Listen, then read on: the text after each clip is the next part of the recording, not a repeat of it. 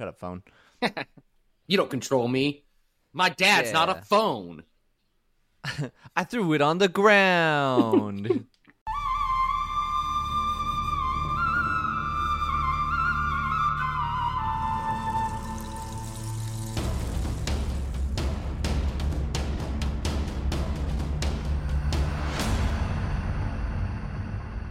Welcome to the Survivor Turning Back Time podcast, the only Survivor podcast that starts in the new year with Kava, because it can only get better from here. Ooh. I am your host, Steven Levine, with my co-host Jared Sheldon. Jared, what did you start the new year with? You know what I started the new year with. It's my yearly tradition.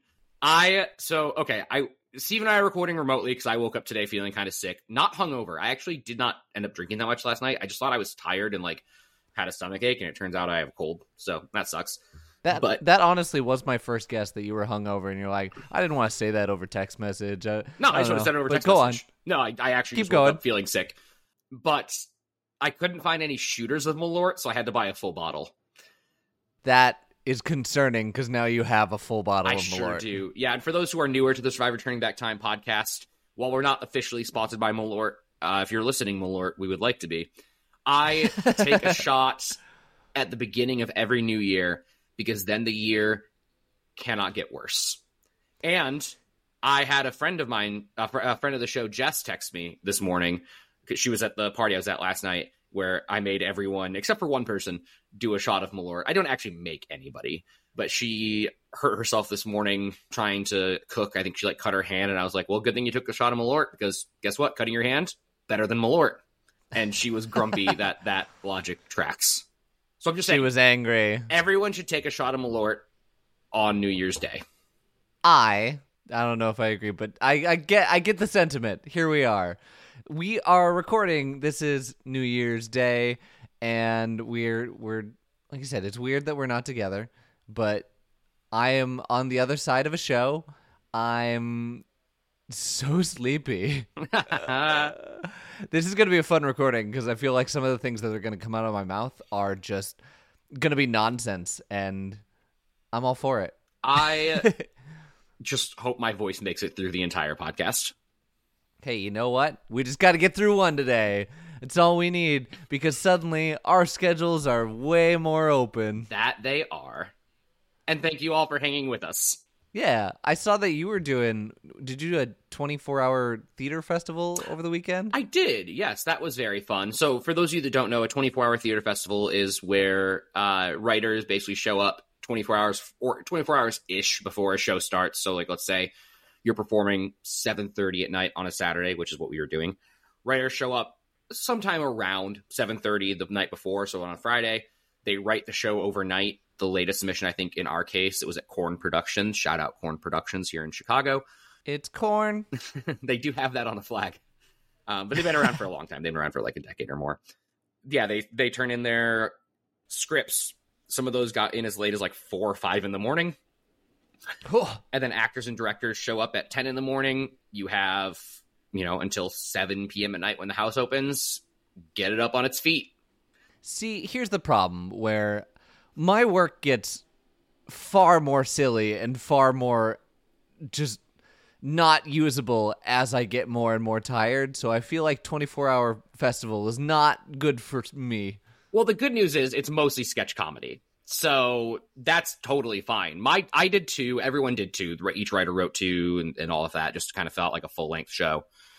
One of mine, all four of the actors were sitting in tubs, like like actual like totes, because the setting was astronauts that had just landed, like touching down from space, and were in the boat together. And I was like, no, we're gonna make it four small boats. And the prop they had because each one had a prop they had to use and a costume piece they had to use.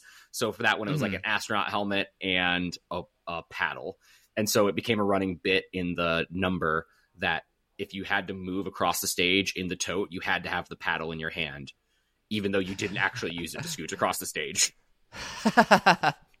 okay, that's fun. I like that. It was a good time. It was goofy. How was the closing of your show, Steven? It was good. We we closed. We had good audiences. Like the reaction was great. We I kept seeing like things to do in Chicago. Go see Shrek the musical. And I was like, oh, fun. We're on TV. Neat. the fact that it only ran for two weeks continues to baffle me. Yeah, ten performances. That that blows my mind. But we're done. I got my paycheck. I am here. On to the next thing. Start auditioning again. The cycle continues. It never stops. Speaking of the cycle continuing, emails. If you want to email us, feel free to do so. SurvivorTBT at gmail.com, or you can message us on Reddit, u slash SurvivorTBT. Oh, I can already, yeah, you're right. The, the voice is chunky today. Uh, I, Ew. we, we had like a, a cast, not even sing along, but like we, we all just sang at somebody's house where we had a cast party. I sang Dream On because why wouldn't I? You're a fool. and fool. now I am a fool, and now the voice is, is feeling it. First email from Josh. Josh, the word foreshadowing has been brought up a couple times this season, but I think this season does a better job of demonstrating key relationships before they matter. We Hmm. get random scenes that may not seem to matter at the moment, but demonstrate key relationships that will factor in later. More of a Chekhov's gun now that I'm thinking about it. This is the opposite okay, of where wait. the show I'm, no, is. I'm so Okay, sorry. I'm nope. so sorry. Okay, Uh, you said Chekhov's gun. Yeah, that is foreshadowing. I, I'm just reading the email. I Don't, know. I don't, know. Don't come at me. Come at Josh. This is the opposite of where the show is now, where they love to hide relationships to make it seem more suspenseful. And uh, for example, the show could have just said Twila worked with the women because she's also a woman. However, they slowly build up the story throughout the swap, so it makes much more of sense. Yes, and I agree that the season is doing that very well, and I am a fan of that. Yeah.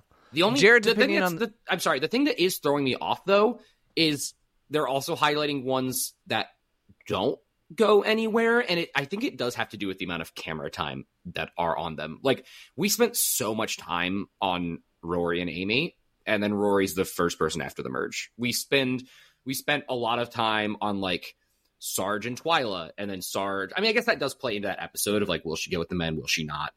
It's just I'm interested because the people that are left, I don't feel like I've gotten a good feel for all of their relationships, which is interesting.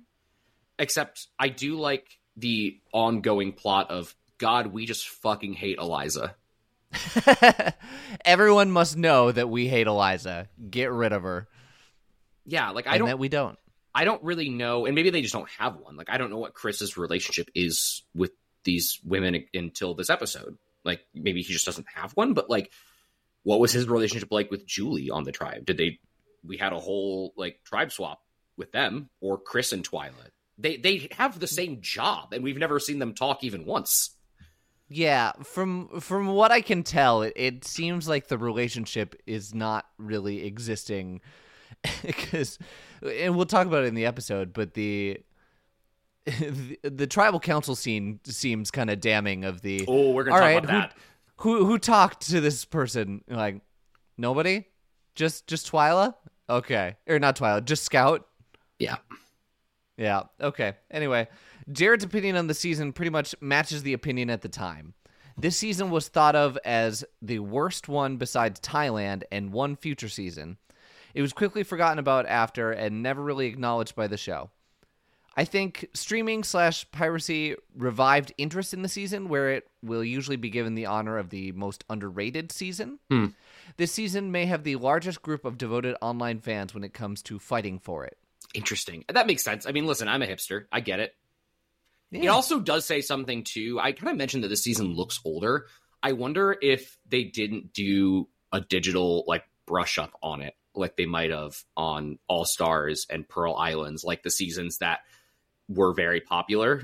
They might have Mm. gone and done like a repass to make the make the quality a little higher as far as like actual like technical like sound quality, camera quality, all of that, and not bothered with Vanuatu. Could be. I I don't know. Hmm.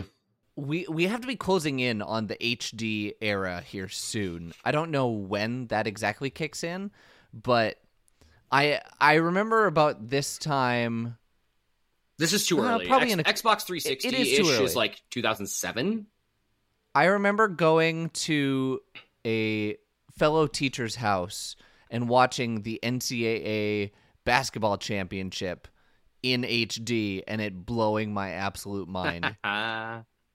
It's like, whoa, I could see the players. I could see the sweat on their faces. God, there's so much we take for granted now.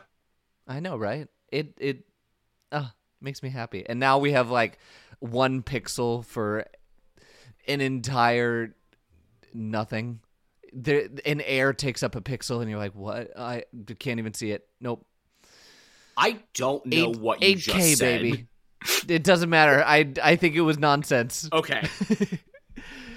Anyway, Jeff's updated Jeff season rankings as well. Borneo still number one of 19. This is the first 19 seasons. Mhm. Pearl Islands five, All Stars seven, Australian Outback eight, Amazon ten, Africa twelve, Vanuatu fifteen. I mean, I wrote down this episode that Jeff might as well be filling out job applications live on camera. So yeah, that makes sense. he probably is filling out job applications in his downtime here. Yeah. Get me out of here.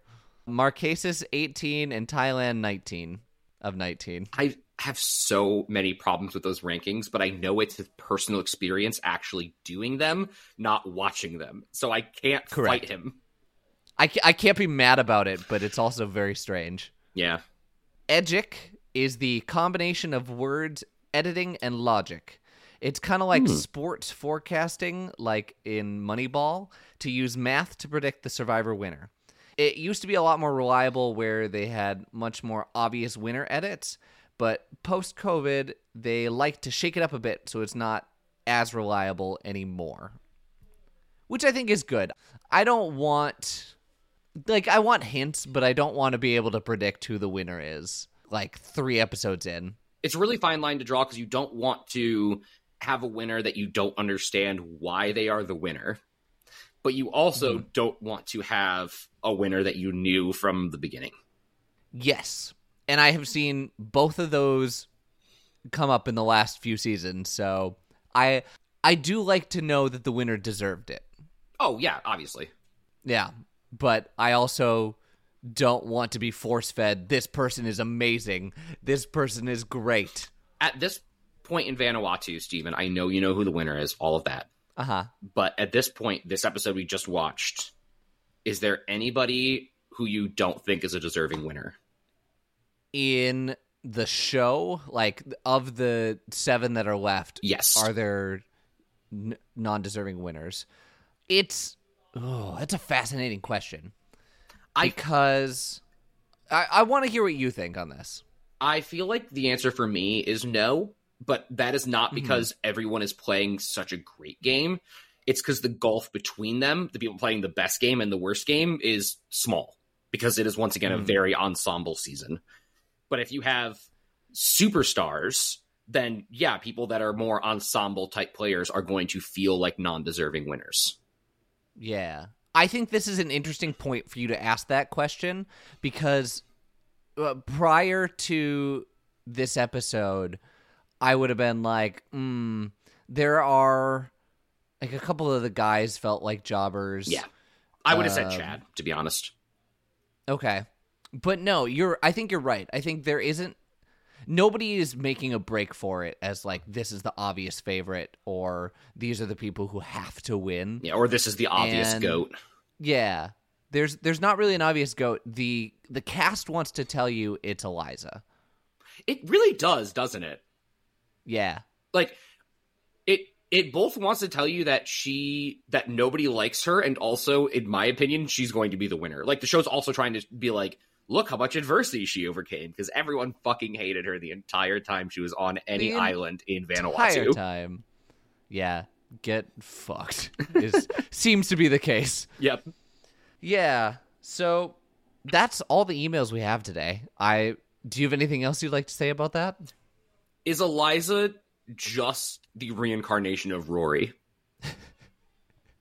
We just we have to have someone who is on the chopping block the entire time and when they get their comeuppance, we need a new one. Yes.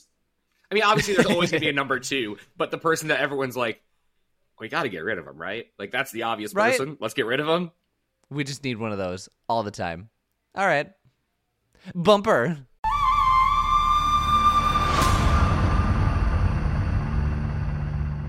All right, so this episode came out on November 18th of 2004. A couple things happened in the week between episodes. Yasser Arafat's death through unidentified causes confirmed by Palestine Liberation Organization. Mahmoud Abbas elected PLO chairman minutes later. Yasser, you say? Yeah, I mean he's Yasser. I don't know much about this. I know he is a Nobel Peace Prize winner in 1994 as the first president of the Palestinian National Authority. He was 75 years old when he passed and he, he died in Paris. I don't know if there's if I don't know any background of it, if it's anything suspicious, if people think it was like internal, external, I don't know. But at 75 and born in 1929, who's to say? You lived a good life. I didn't I didn't look it all up, but um considering all this stuff in Palestine now, felt like an important thing to bring up. And then Kmart Corporation announces it is buying Sears, Roebuck and Co. for $11 billion and naming the newly merged company Sears Holdings Corporation. Oh, um, hey Kmart, Yeah. that didn't go well for you. Uh, it depends on who you're asking. If you're asking the incredibly wealthy people that stripped it for parts in order to make a, a big payday and get a golden parachute, it worked out just well. But Sure, Um, sure. If you're asking, I mean, the people who own Sears are are pretty happy. oh, yeah, they sure are. They they sold out at a pretty good time. the number one song on the chart is uh, still My Boo. And the top five movies, actually quite a bit of change here. Uh, number five is still Bridget Jones, The Edge of Reason. Number Hilarious. four, The Polar Express.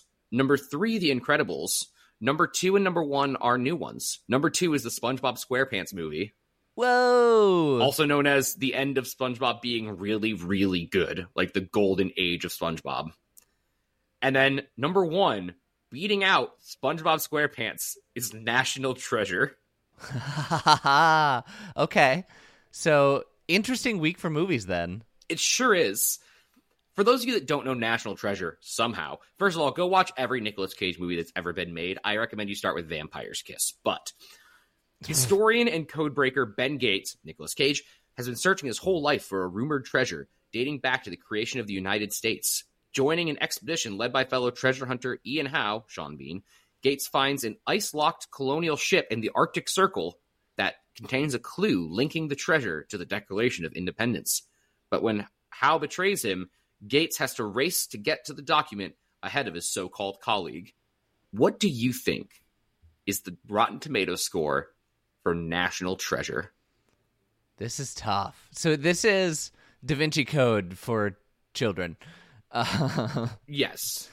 it's it's a good movie from what I remember, and I want to say it it might be a little too heavy handed. So I'm gonna go critic score of seventy four, audience score of seventy eight. You are almost right on for the audience score 76%. Critics Ooh. do not like this movie, though. Critics give Okay, it a that- 46%. Okay, that's that's a little uh further down the the hole than I thought. I think that's a little harsh. I think it's a dumb fun movie. It is. Yeah. Uh, Is any of this based in reason or actual history? No. No, absolutely not. That's okay. It's just dumb. That's fun. It's just a dumb romp. Have you have you seen the second one? Mm, maybe like when it first came out. Yeah, I don't remember anything from it, and that probably tells me what I need to know. Yeah. I mean, hey, maybe we'll get there. Hey, I mean, we will when- at some point. Well, yeah, it depends on when in the year it came out. That's fair. Yeah, good point. Okay, anything else? That is all. That's all. Then let's get into the episode. Episode 10 Culture Shock and Violent Storms. I already wrote down here. I was like, wow, they are really hitting Eliza hard in this uh in this recap.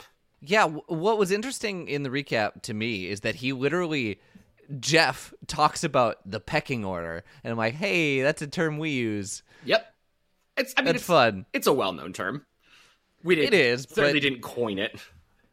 The thing that the, that he's attributing it to is the pecking order challenge, as we've dubbed it, and we're like, "Oh, hey, that's fun." Every time on the recap too, I see or the intro, I should say, I see Travis and Leah. I'm like, who the fuck are those people? Bubba. Bubba and Sarge. Yeah, it's it's Lee. Lee. Okay. Spelled Yeah, L E A. that- So I thought it was Leah. It is. It it that must be a southern thing because Hmm. I don't. I also would read that as Leah if I did not know. Okay, one other. This is episode related thing, but it's my own personal axe to grind, and I know I made a pledge on this podcast that I would stop yelling about Paramount Plus. However, I'm gonna break it because they changed something. When the fuck did they put commercials in Paramount Plus? Yeah, yeah. You it's, fuckers. And here's how I think they're getting away with it: is it's commercials for their own stuff. It, they were always at the front, and at the front, I don't care, whatever. But now they're now I'm I'm getting commercials in the middle of episodes for actual things, like actual like, Oh. like Cascade and shit. You may need to double check your subscription. Well, fuck them anyway. because I did not. I also had issues with Paramount Plus though. Is it? I tried to rewind and then it crashed on my TV, and then I had to. I tried to fast forward to the spot, and then it wouldn't go there, so I just watched it on my phone. Terrible app. Anyway, let's move on. Terrible app. Yeah, we we know this. Everyone knows this. Chris opens up the episode admitting he voted for Sarge. Kind of. And I mean, kind of. He he admits he voted for Sarge, but he lies about it and says Sarge told me to. this is some shit that Rory would pull. Actually, this felt like hmm. a Rory plan of like, ooh. I'm gonna I'm gonna make him feel bad for me by saying that Sarge knew it was him and that he told me to vote for him anyway to get in good with the ladies. And like what, what does this do for you? This is this is doesn't make a lick of sense. If you're Chad, what do you do in this situation? Because Get fucked, apparently. I feel like you know that that's not true, and you you should be sitting there like, hey, the fuck. Yeah, I wonder if he knew it wasn't true. I I guess I don't know. Yeah. I mean, there's no way to prove it. And you don't want to drive a division between you and your only ally. Fair. I yeah. I think if things felt a little more one sided in the vote than the guys thought they were, Yeah. maybe he tries that. But I don't know. If at some point you have to say, just get me to get one more vote. Always keep me alive. It's true. Yeah. Anyway, that's a super interesting way to start the episode because it feels like it it just doesn't matter. Why why are you pushing this? Yeah. Yeah, it, it's I- uh. it's way too cute by half and doesn't do anything. Like Yeah. it- the only the only possible reason to vote for somebody in your own alliance is to be is to play nice, right? Is to say, Mhm. "Hey, look, I I give up. I give up. That alliance is dead. I have no loyalties with the number of people that are still here. I will vote with you guys, and then hopefully I'll be the last one standing, and we'll figure it out." Put me in, coach. I'm I'm ready to, to cut some throats. And then you immediately Yeah. undermine that by saying, it wasn't my idea. The guy who went home told me to do it. So your Yeah. loyalties actually aren't with them. So It- what does it do? It really doesn't make any sense. You you tried to have the best of both worlds and you get nothing. Good day. Good day. I said good day. Yeah, and then right after that, we jump into Scout, uh, kind of panicking a little bit. She's thinking Ami and Leann have booted me in our final four for Julie, and I don't like that. Yeah. And so I'm gonna wake up early here, have my pillow, and I'm gonna I'm gonna I'm gonna start stirring some things with the guys. Like maybe we can make something happen here. Uh, honestly, good for you, Scout. Yeah, Scout's playing the game. Yep. And it feels like a lot of people are not, or just feel complacent at this point. Yeah, and I, I do feel like that's okay for a lot of the women, actually. If you're not Eliza or Scout, I Mhm. think that you should go whichever way the winds go. And maybe, maybe Ami. Because, like, if you're Leann or Lisa, or no, Lisa's long gone. Leann or Julie, it, you're, you two are together, which is why we got that nice bonding scene with them on Reward. And I think that's that was very good editing. It's also pretty easy to edit. Like, they chose each other for Reward, or she chose uh, Julie for Reward, so, like, duh. But yeah, I mean, don't don't take on additional aggro when you're in a good spot, no matter what happens. At this point, let these let those people eat each other alive. I guess get rid of Chad first, though. Yeah. Get rid of Chad. This is one of those episodes we haven't had in a while where it this whole episode is trying to convince you it's one thing, but really it's just setting up for the next episode. Yep. Yep. So Chris is sitting there like, oh, thank God, this is the greatest thing I've ever heard. We have life. And I feel like we've done that same trope multiple times this season of we're dead, we're dead, we're dead. Oh, we have life. No, we're still dead. Nah, we're still dead. Yeah. And then bring in the pig. We're, we're doing the pig challenge. Sure. This, again, I get why it happens. I get why it's there. But you could have just given the pig At the challenge? to at the challenge. Yeah. Like, you're gonna take this pig and you're gonna go. That Instead would- of making that it- would have been a better like editing trick or like storytelling trick is like reward challenge is for a pig. And then they're like, why are we playing for a pig? And you go, oh, to go give it to these people and have a nice day with them. I agree. They just did this all out of order. It's Yeah. weird. But Jeff is like trying to make it a thing of I hope you're not too attached to this pig. Do you do you think they did this because they were sick of having to take care of a pig? Do you think production was like, why are we doing this? Let's just make them take care of it for the next five days. That would be hilarious. And if that is the case, then good for production. They're like, I'm sick of hearing this fucking pig squeal. Let's go drop it at their camp. But, uh, why don't you guys hang out with this pig for a while? Did you name the pig? Uh, yeah, it's uh, a piggy. Cool. Great. Awesome. Great work, team. You know what?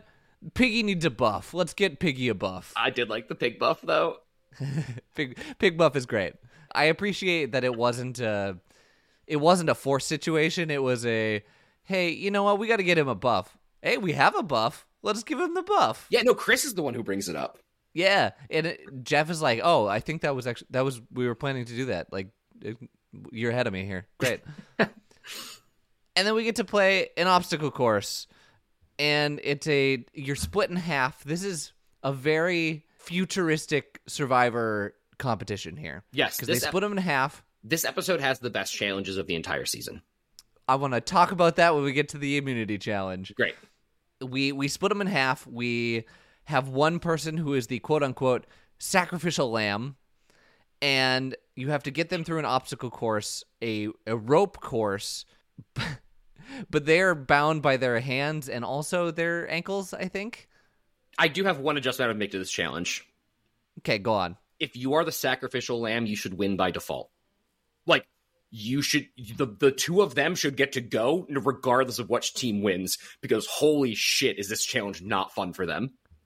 Yeah, they're getting thrown around. They're getting lifted and like pulled through the dirt. Julie like has moments of shouting out in pain that I'm like, ooh, she might not be okay. There was a point where I thought she dislocated her shoulder or like fucked up her shoulder and was worried she was gonna have to be medevaced. Mm-hmm. I'm cool with you going under uh, a log. Like that happens all the time. But if you do it under your own force, it's so much harder to hurt yourself than someone dragging you through it. Yeah. Ouch. So the teams are split up. It's Julie, the sacrificial lamb, Leann, Scout, and Twila.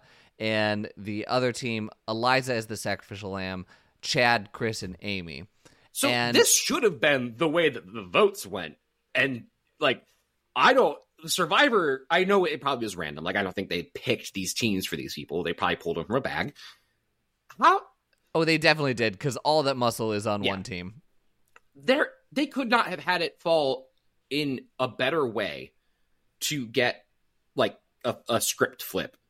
And yet Chris and Chad continue to be the most incompetent people I've ever seen on this fucking show over and over and over again. That's hyperbolic. They are not the most incompetent people I've ever seen. But holy shit, guys, what are we doing?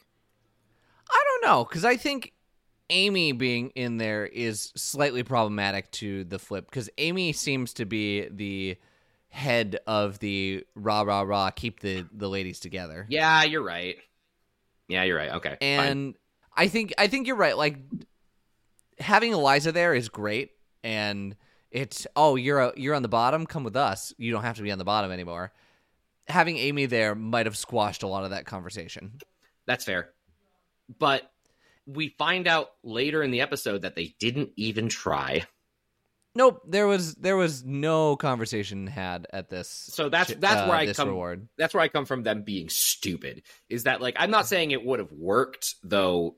Like if you're Ami and Eliza, like and you get back to camp, if you imagine this scenario, Chris and Chad spend their award being like, "Hey, aren't you guys a little worried? Like clearly Eliza, you're on the bottom, and clearly Ami, you're on top, but like." Does that make you a target? Like, do you really want to rely on on the four of them? Pull one of them over, pull two of them over. Let's get rid of two of them. And then they come back from their ward, and those four are acting weird. That, like, that could have worked because you just Mhm. predicted what was going to happen. That was so fucking obvious that it could. And with, and if it wasn't for the thing at Tribal, I would say they probably just like didn't show it to us. But Ami and Eliza say the guys didn't even talk to them about trying to flop. And maybe that's because of the scout going to them in the night and being like, hey, I have an idea. But once again, I, I get it. Three days at a time. Like you just, you got to make it to the next vote. But you could set yourselves up to be the power players in this game. And instead, you're relying on scout. which uh, is not a terrible thing to do. Like Scout is, does seem to have a, a bit of control in here, or at least prior to this, seems to have a little bit of control. And then you realize, not really. Yeah. No, the, the She's more I- of an honorary captain. the the thing I complimented her- her for earlier, which is you know uh, leading with a loose hand, is something that bites her in the ass in this whole episode. hmm Yeah. So the the team of Eliza, Chad, Chris, and Ami win. They get to go on this trip to a a village where they are going to give the gift of the pig, and that is almost like their entry fee to this ceremony. First of little all, little did they know that they were getting a pig in return. first of all, can you imagine being a pig on an airplane? Uh, no, because the the pig pissed its pants. That'd be very confusing and very upsetting. I am very glad that we that they don't take the pig back with them because I'm so sick of hearing pig squeals. This entire season is just pig squeal the season. and Steven, how do you feel about this reward challenge? Like, or this reward, not the challenge, the reward itself. So I think they build it as the wrong thing. They build it as a feast. They sure do. It it shouldn't have been that. It should have been billed as a you're going to partake in a cultural festival and get to learn about the people who live here and how they go about their daily lives. You mentioned festival, and I think you're right. Yeah, this is this is a festival. Um, what does the festival have to do with like what is what is the festival for? I do not know. Mm. Not a clue. Hmm. Uh, oh well, I'm sure it's just because they couldn't speak to the people who are running it. Oh wait, they spoke English. They What are we? What this Kinda. whole? Oh, yeah, well, yes, they know who Americans are. Like this isn't some Yes. like this isn't a, in like basically uncontacted or like unintegrated into the world tribe. It is clearly people that live here, although it's kind of confusing because Ami says like is you know as far away from civilization as you could possibly get, but like they have enough contact with other peoples to speak a second language, even at least one other language, at least American or English, American, Jesus Christ. American. American. At least speak English somewhat. This whole thing confuses me. I like they could be a half a mile from the capital city of Vanuatu and we wouldn't know the difference because they tell us nothing. They just have them dance around in in ceremonial garb that may or, for a festival that may or may not have been already happening or may have been put on for this. We have no context. This is first of all, it's like the usual, like a little bit cringing at just like, hi, look at the native people that live here, but also just kind of ineffective. Like, there's no, I don't learn anything. It wasn't fun to watch. It wasn't good for the contestants. Like, it was just a waste. I I agree. I think it was ineffective. I do think it was the the meaning behind it could have been so interesting. Yeah. And like, oh, we're learning about these people. We're having moments of connection with the the children. I mean, they- show it at the end when Ami is and people are like getting sung to by the children in an English song that they very clearly learned just for them. And it was really cute, but we you're right we didn't learn anything Yeah, yeah. It's like okay, but why are they doing that? Like I like, Yeah. and and Ami clearly doesn't like this reward. I don't know why they they give her all the confessionals. Like she's she's doing the thing where you don't say anything bad, so you just really over highlight the things that you kind of liked. Like she's talking about like she's she's kind of skirting the cow stuff under the rug and the feast and all of that under the rug. Like yeah, I- it wasn't very good. I don't know. I my my palate's not cleansed for it. Like she is very respectful, but there's a I can, Yes. there's a little bit of shade underneath it at the show. It feels like of like what is this? If it wasn't for the storm that came through and like fucked up everything, like was a terrible night of sleeping and all that, like it would almost not be a reward at all. Yeah And i see what you're saying Jeff highlights these like that are living very differently from you. Like he talks about like the the Van Vanuatu people that they're going to go and have this reward with as living differently than they do, which I thought he meant like in their camps, like living differently in like it, than the than the contestants are in their camp. But we don't see and we see one hut that Chad lies down in drunk. And like that's it. yeah that that is also where i wanted to go next is the chad getting drunk on the kava Oh, Chad got full I on a- factory reset. I have a question for you, Jared, and something that I hadn't thought about until prior to this. Do people who are missing a limb have a lower tolerance to things like alcohol? Fascinating.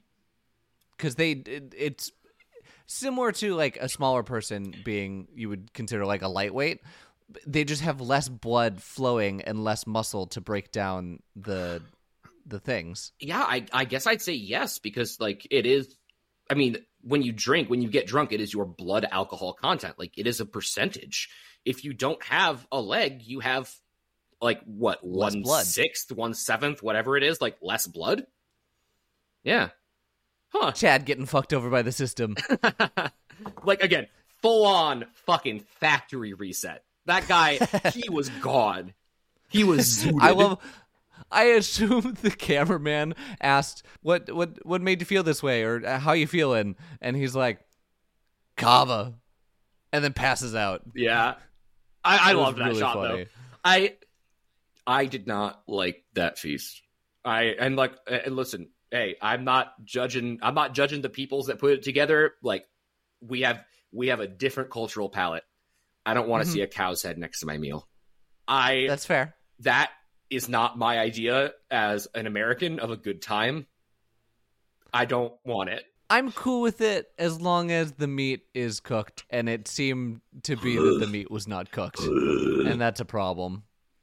That that's something for production where you're like, okay, I get it, it's a cultural thing, but that could actually do a lot of damage to these people. it, Like- when it comes to the interactions with the uh, Vanuatu people, it does not seem like production has control over what is done. No, not They at are all. they are told no, we'll we'll take care of it, and production asks questions, and they go shh, shut up. Which honestly, is kind of what I've like asked for, and Yeah. now I don't know if I wanted it. like, wait, hold on. Can we uh, get a little bit more control in this? because like Yeah. I, I I do need somebody that's going to help bridge the cultural divide so I the viewer understand what I'm watching. Yeah.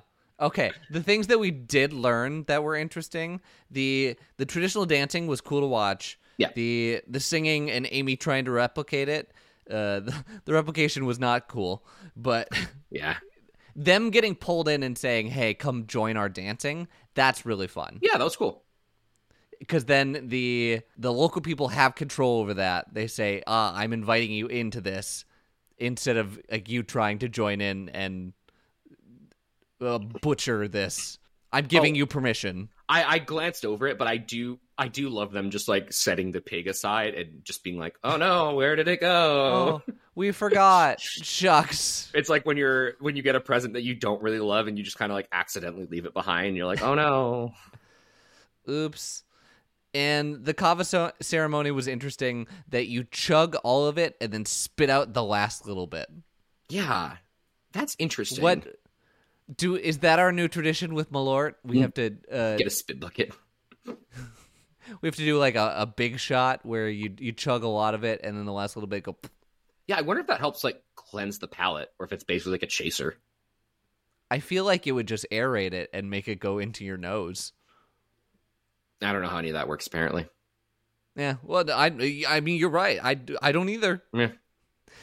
Bodies are weird, and yeah, I uh, once again I want to highlight the cute song that the children learned in English. It was it was great. Good good for them. Back at camp, they had a terrible night. The storms are bad. The everyone everyone is complaining, and Julie, having the most tact out of everyone, is like, okay, Oh, sorry. Let's let's go to Leann. Leann's like, this is by far the worst night, and there are so many things that I want to say that I I know you won't let me say on TV. And Julie's like, piss and moan. That's all we can do. I love the two of them so much. They're really funny. They have a good dynamic too. They Yeah. they make for a fun little bit in this season where there hasn't been a whole lot of fun. Yeah, yeah. A season uh, with a, for a season that like everyone's just always kind of mellow. Like everything is always just kind of a seven, a low hum. Having they're very dynamic. And I don't know what I'm feeling because it everyone. It's not that everyone's always in game mode. It's that the the lines are so set that there, there's almost not trying. Yeah, I mean this is also not- just a very even keeled cast. Like this just isn't Yeah. a cast that is that is super dynamic for better and for know. worse. Minus Eliza. Like, Eliza's Eliza's pretty volatile. I I love me some Rupert going off the edge, and then also Rupert drunk dancing around the fire for funsies. Yeah. I don't know. Okay. Anyway, everyone gets back. Or sorry, first Scout has to say we should boot Eliza. Keep the guys around because, like, look at this. It's it. The shelter's leaking. We're having difficulties with this storm. Like, we should keep the guys around and try to fix this. So I like that play. I I did I it was kind of interesting to me that like a lot of their season has been like girl power and hey, I'm all for it. And then you're like, but we should keep the men around to build the fire and do the chores. Make them help me, please. I was like, that's a, a weird angle on this strategy, Scout. Like, it's kind of running counter to what you have been saying and doing all season. But the real intention behind it is, I fucking hate Eliza. Can we just get rid of Eliza now? And I, kind of like the way that she put it forward. Like, it's not intellectually consistent, but that's because it is a, it's um i can't remember what the phrase is the phrase uh, uh, that it's called in psychology but basically it's a lie you tell that everyone knows is a lie but it is to save face And- and, like the an- an Mhm. example that i've always heard is like when you were taking somebody home from the bar or whatever you don't say hey do you want to come back and fuck? You say hey do you want to come back and like get another drink? Or like hey we were talking about this thing like you want to like you want to meet my cats? Like it's it's like you don't say your full intentions but you both know your like your full intentions not consent all that kind of stuff but like you you you soften it with with a with a soft lie that everyone can sort of like nod in agreement to. So this is like to keep the men around the to keep the men to work the fire right? Wink Hint, hint, Wink. wink, wink. You know what I mean? And I Yeah. don't know. It for for the most part, Twila and Julie are on board, and they're like, "Yeah, it sounds like a great plan." And Leann never says anything to the contrary, It but they show her face. They show her face a lot, and they show her face like being like, "I don't know about this." So the camera's trying to tell us that Leann could flip. hmm Which is interesting Leann could me. be a problem here. Yeah, and yeah and then the other other half comes back after their reward and the vibe is so off neither side Jared. can read the room in this whole fucking conversation. yeah there, there's no welcome there's no like hey how was the thing it's just it's silence and then they just like start talking about work and then it weaves back into the reward. It's weird. Yeah, like it, what's happening is the people at camp had the worst night that none of nobody on that reward has experienced their entire time out at Vanuatu from what we have seen. They have not had a night that bad, or at least not in a very long time. So they're miserable. The people who went on the reward got a materially subpar reward. They were told they got a feast. They did not. They were probably hoping for a little bit of luxury, but they got they got like huts that didn't leak. And Yes. that compared to what the people at camp went through is a luxury. Both sides did not get what they wanted, but both sides are feeling like they were aggrieved despite like it it being bad for everyone. Yeah, no one no one's happy and no, No. one is no one is really sitting to listen to the other group because they're like, uh, well, we were both wrong. And this is it's so organic, but this is like such fertile grounds for a mix up. Like now you have 2 Mhm. groups that because of circumstances that the show did not plan do do not like each other right now. And yet still nothing happens.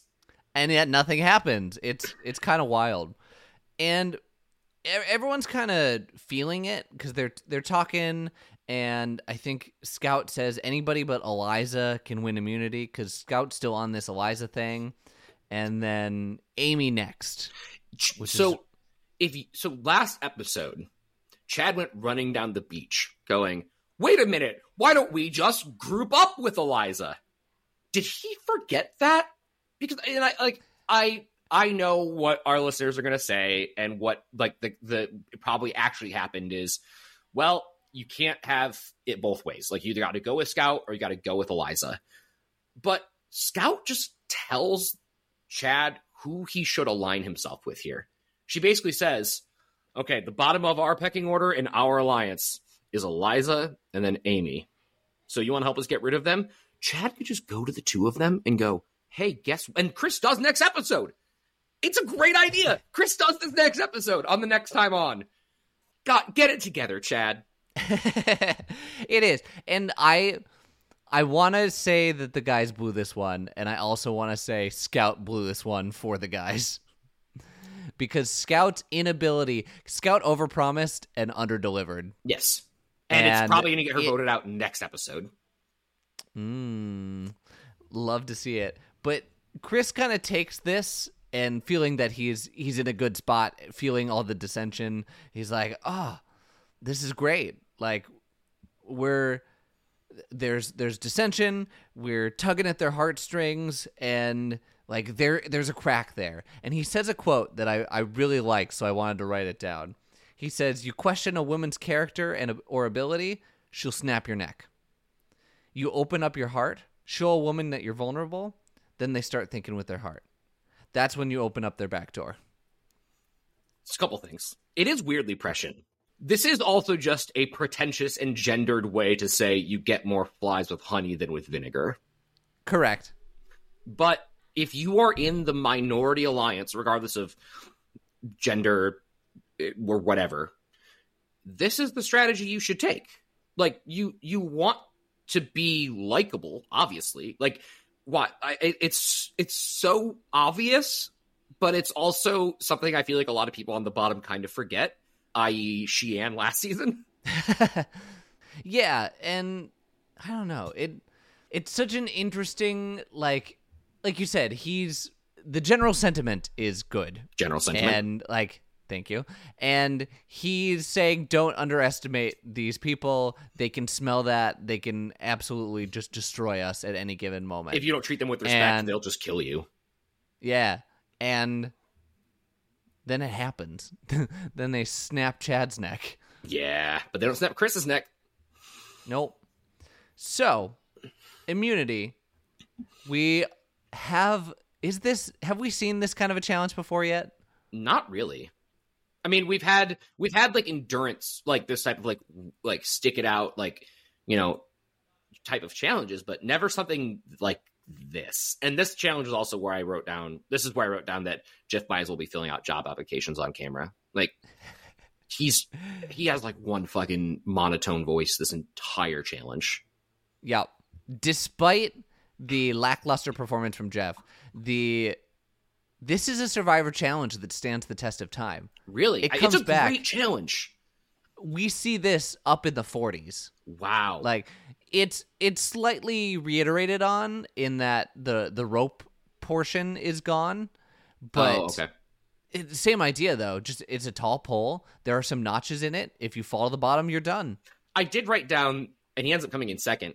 But uh, boy, is this not a good challenge for Chad. No, It's not No. not really a great setup for a guy with one leg. Really hard to get leverage with. He does really prosthetic. well. Yeah, he does. He killed it. He I agree. In my first thought, I was like, "Yeah, you're right." I I don't know that this is gonna do well for him. Like, you can't really clamp the muscles in the same way. But also, you could wedge it in that weird spot in a way that you're not feeling the pain. Yeah, you just don't have any dexterity. Yeah, that is the problem. Like you so can. you almost have to like sacrifice a portion of your body in a different way to like get a different leverage. I don't know. It's it's. I'm not a physicist. sure. and interesting that it's also raining. Yes, that makes it so much harder. This is actually the first challenge in a while where I'm like, I kind of want to do that challenge. Like that looked kind of Yeah. fun. I I have really stupidly strong fingers, so I would like really love just like dig in and be like, hey, I'm a gremlin. But Eliza fell from so fucking high. So high that could have been an issue. Like it, it took her a moment to like that deer in the headlights look of, "Am I okay? I'm okay. Okay, I'm gonna go sit down now." Uh, and I said, do not hold on with your teeth. Yeah, that that is a, a Twila. It, it's not gonna give you grip, and you may lose teeth. The only thing I can think of is she was it like it helped her focus. I don't know. Sure. Because somehow it fucking worked. But don't do it. Don't- Please don't do it. That I everything in my body was screaming, "No, stop!" Anything if else if your body slipped, and even the rain, like if your body slips, then suddenly your teeth are getting like lurched up. Oh god. Oh god. Yeah. Ugh. Anything else that jumped uh jumped out to you? No, I think you see a, a a differentiation in the strengths here. Julie, well, I shouldn't say that. Julie was first out, Chris and Scout, and then there was a small gap where they had to like edit a bit, and then Ami and Eliza take get out. Twila holds on, Leann gets out, and then yeah, like you said, Twila and Chad down to the down to the end, and Twila outlasts Chad to be our immunity winner. Chris thanking whatever god he believes in. and then post challenge, we get back, and the ladies are like, "So it's Chad, right? Right? Ooh. Ooh. Oh, it is. It absolutely is, and they're slam dunking it. So Chad's trying to make the push. He's going around to Scout, who is obviously the one that he's hoping is in charge of this, and Twila after this. And I think it starts to set in when he gets to Twila that I'm I might be fucked here. Yeah. So what do you think of Ami's strategy? Because I I have been going back and forth on it really since I watched the episode. And I mean, I guess kind of all season long. Her strategy so far seems to be be incredibly rigid. Ride or die. I am with the Mhm. women and that is the plan and I will it does not matter what happens. I am not diverting from that plan. And I instantly see that as a weakness. I'm instantly because of who I am, I'm instantly like, no, you got to be flexible. You got to consider all your options. But I do wonder if there is understated value in just being so consistent. Yeah, me me as a Survivor fan say that that's unbelievably a it could be your downfall. B- but me watching this season after watching All Stars and saying, "You know what? Having a group that you are solid with and they know you're solid and they know you're not going anywhere cuz you're leading the ship, it can get you in a good spot." I do wonder what size of a group becomes too big for that. And I think it might be season by season, right? Because having one rider die, eh, you have to. You have to have at least one Mhm. person that is like your person. and that might change if they get voted out. But you you gotta you gotta have somebody on the island, if nothing else, than for your mental health. Yeah, yeah. You need an alliance. But five, six people that you are unwaveringly with, that's tough to manage. And I think Ami does deserve some kudos for somehow being able to manage it. Yeah, and I mean after this we're at seven, so the cannibalization has to start somewhere. Well, thank God Scout gave them all a head start by being like, hey, what if we cannibalize each other early? And then uh, Chris still being around to say, hey, guys, she tried to eat you earlier. Yeah, yeah. So interesting there. And then because Chad went to Twila, and Twila was like, you know what? I don't really have any control over this. Like, I'd I'd love to see Eliza go, and that kind of gets the ball rolling. And Twila goes to other ladies like, uh, "Hey, I don't care who it is. Like, just tell me. Like, I I want to know." And Ami's like, "I don't. I'm not in charge here," which I I found very interesting. Yeah, I mean, I, I also don't think that they have one leader. Like I, I talked about like Ami being consistent, Ami being the person who's keeping them all together, but really it is kind of Scout that is the quote unquote leader. So Mm-hmm. it's kind of a power struggle thing and this is this is part of that strength of ami being so consistent right is saying don't ask me where the vote's going i know where my vote's going but Mm-hmm. don't ask me because i you know my plan you've known my plan since day one And I think that's what the show doesn't show us to try to keep it on our toes is Ami being like this I absolutely am not going against the women. I want the Yeah. women to go forward. And the show trying to leave it up to well, I'm not really sure what the vote's going to be. Hmm, crazy. yeah i mean she's not sure she knows what her vote's going to be but Yeah. uh, i did want to highlight the twila scout conversation Mhm. do you remember do you know what i'm talking about I think so. The one that happens after this, where she's Yeah. like, "They're not, they aren't going to vote that way." So I, I don't want to leave this game on a rock draw. the way that this shot is framed and the conversation that happens feels scripted and i know they're not i'm not saying that survivor had like i'm not making any any like alliteration towards that that's not the right Life word. imitates art sometimes. it was perfect like the the cinematography of it the type of conversation they have there's no beating around the bush. And even the way it exits with scout being like what are you gonna do? What are you gonna do? And twila having the funniest line i've heard in a long time. I'm still thinking i'm agitated but i have to go this way. As if she's an actor who forgot her line. She forgot why she's supposed to leave the stage but she knows she's supposed to leave the stage. I got, I gotta go over here. Just uh, d- don't worry about it. it's it's 10 out of 10 that entire scene is chef's kiss. Twila's great. Twila is a, a gem for television. How does she always end up in the middle? I don't know. That's that is a skill that I I don't know how that works. Yeah. And I was going to say it doesn't end up with like any pressure on her, but of course not. She has immunity. She has immunity, so she she wasn't in any danger. She, like even if it went to rocks, she wasn't in danger, but she was still like scout. I think that's a bad idea. Yeah. I will say it's very progressive of Survivor to institute a PTO policy in the middle of the season and uh, give Leann three days off. Because you didn't see anything from her this Nope. episode. Zero. Except for like a Yeah. little bit during the reward split. yeah, yeah. Okay. Anything else before tribal? No. I, I this whole scramble was really good. It was good. It it seemed like for an instant there was something, even though there very clearly was not. Well, the good thing is that this scramble carries over into next episode. This is not a Yes. scramble where it ends and we go, oh, well, that wasted my time. This is a scramble where, ooh, that's going to have some consequences. Mm-hmm. Mm-hmm. So we open tribal. Sarge is here. We have a jury. He's only here to observe.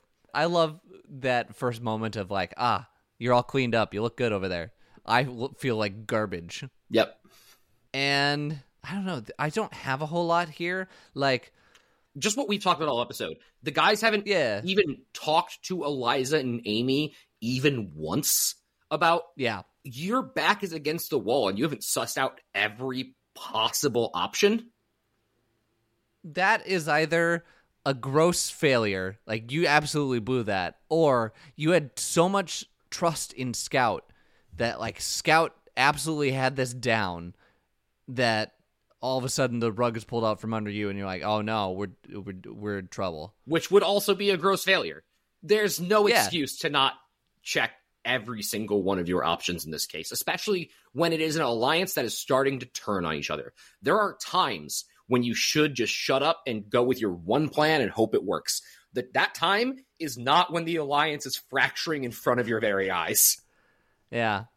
And I don't know, like maybe this isn't the way it is, and I know that it's not the way it is, but maybe Scout had an evil mastermind and was trying to lead them astray so they wouldn't do something stupid, but No, no, no. that's not the way it is. Cool. And then we have we have the vote. Chad is gone. There are zero crossover votes. Yep. It it's Chad and Chris against the world. And now we get to a very interesting final seven. Yeah, I agree. I think now everything up until this doesn't matter.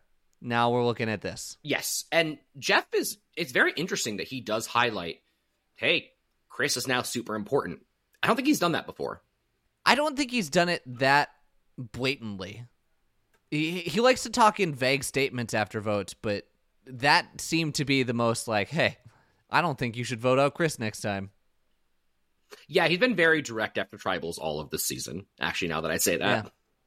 So maybe it's just he also doesn't give a shit. it's. I think it's just he doesn't give a shit. Cool. How do you think Chad does in Future Survivor? Chad is awful. Chad, like strategy wise, I, I like. There's nothing wrong with Chad, but there's also nothing that's that compelling about Chad. Like, he is our first person on Survivor with a, a physical handicap. I, I, Christy was deaf, but I get. I don't know. I don't know how to categorize those two things differently, but they do feel different. But beyond that, there's nothing that's that interesting about him for somebody that made the final eight. I don't feel like I know anything about him. I, I don't feel like I've I saw him do any real strategy. The only times that he came up were he was trying to scramble to make something happen and it didn't. Like or somebody was trying to scramble to him if it was the young guys early on. He's a jobber. Like I, I don't know where he gets to in a normal season because the thing about jobbers is they can blend into the background. You can you can get by if Mhm. you're with the right people. But I know that he's not the focal point of probably any season that he's in because he doesn't really seem to understand gamesmanship. So like I don't think you're going to get rid of him early cuz he's not he's not a threat, but he's not going to be a winner either. He's just kind of fodder. I think he's a good shield. I think Interesting. A shield needs to get aggro though. Sure, but I think if he gets toward the end, he has that compelling story of, hey, he made it this far despite how like his struggles. I just don't think the I don't I don't think the prosthetic is enough of a compelling story on its own Okay. to make it to to make it to where like it's it got brought up once this season like uh, that did. was by the the dumbest himbo on the season that was just trying to save his own life. Like I just don't it just doesn't strike me as as something that would tip the scales. Like the only way Chad could ever win a season in my opinion with what we have seen would be a bitter jury.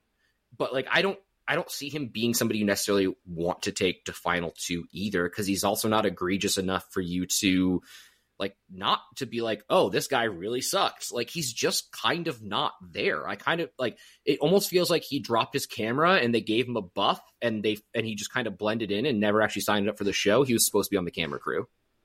Ah, gotcha. Uh, your protagonist of the episode. twila. Yeah. uh, no actually no no. Twila twila gets a lot of the attention but actually i do think it's scout.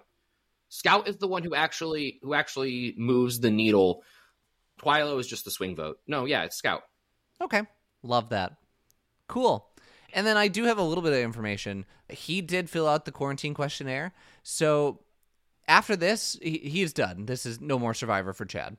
But he goes on to like do a bunch of speeches around the world and like joins a speaking bureau and like continues to go and talk and eventually like I think it said 6 years ago so that was nine ish years ago, he retired from that and he returned to teaching school. Yeah, uh, teaching elementary school. Yeah, he was a teacher on the uh, as his job on the season, so that makes sense. Yeah, settled on third grade. Although I taught first, second, and fourth as well. But this last summer, I earned a physical education credential, and during this bizarre COVID slash distance learning year, I taught physical education. Okay, first of all, what a terrible time to start teaching physical education during I know that sucks. during remote schooling.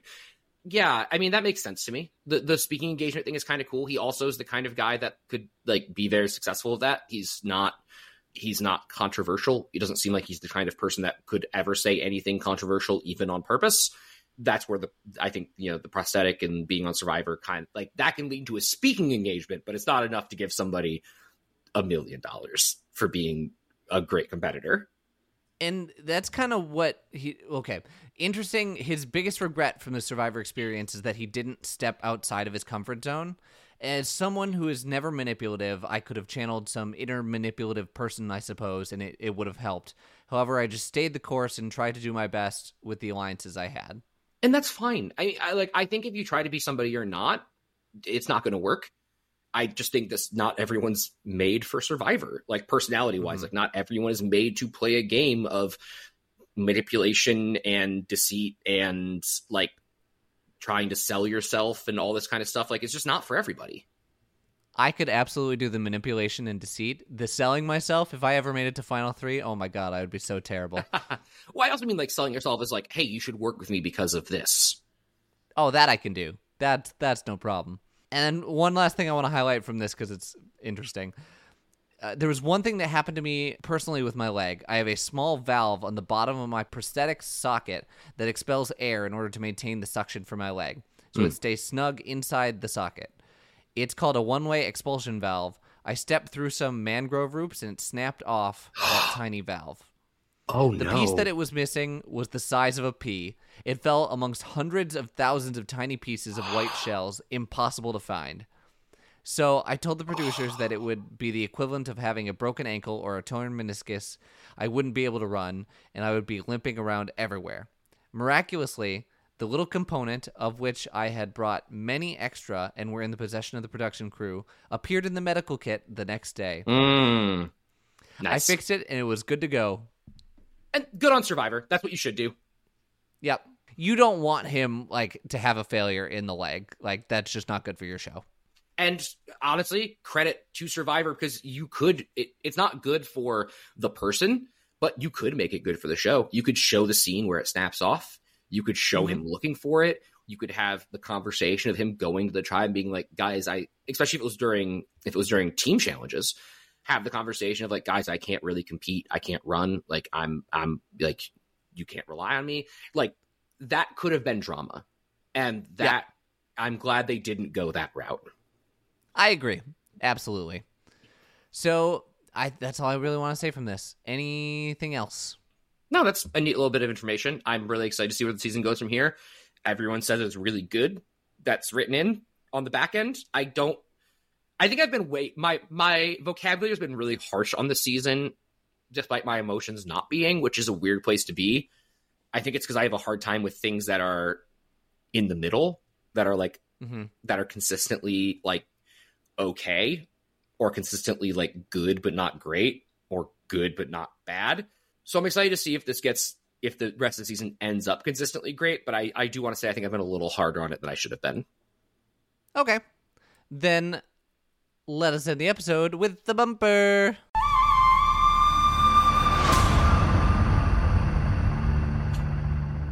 That'll do it for this episode of the Survivor Turning Back Time podcast. I'm gonna go watch some football. Jared, what what do you uh, what's up for the rest of your day? Um, well, I'm I'm not gonna yell about how the ref stuck in the NFL, despite you saying football, and how Brad Allen's crew should be shot out of a cannon into the sun and fired from every job he's ever held, and then rehired just to fire him again. What I will say, however, I'll plug Against the Storm. It's a really good game. It's a really I, I don't I, know what it, I don't even know this. What is it? So, well, okay, I guess the thing I'll plug actually is Void Week. But uh so Void Week is the week between Christmas and New Year's. I did not get a Void Week this year. Uh, my job stayed consistently busy between Christmas and New Year's, which was a fucking bummer because I look forward to Void Week more than I look forward to Christmas. Like the week when like nobody knows what day it is, nobody's bothering you, the whole world's just kind of shut down. Don't don't talk to me. Don't look at me. Uh, so instead, I gave myself a void day yesterday and like basically just turned off all my devices and played a new game, which was Against the Storm. I liked it quite a bit. If you like uh, city survival city building, it's amazing. All right. I honestly don't have anything to promote, so I'm going to promote once again. You guys, thank you for old listeners, new listeners. Thank you to everyone who is joining us on this adventure. There's Write a lot of a ups, there's a lot of downs. Yeah, sure, do that. Write us a review, and like uh, once again, keep keep sending it out to people. I'm gonna keep making them.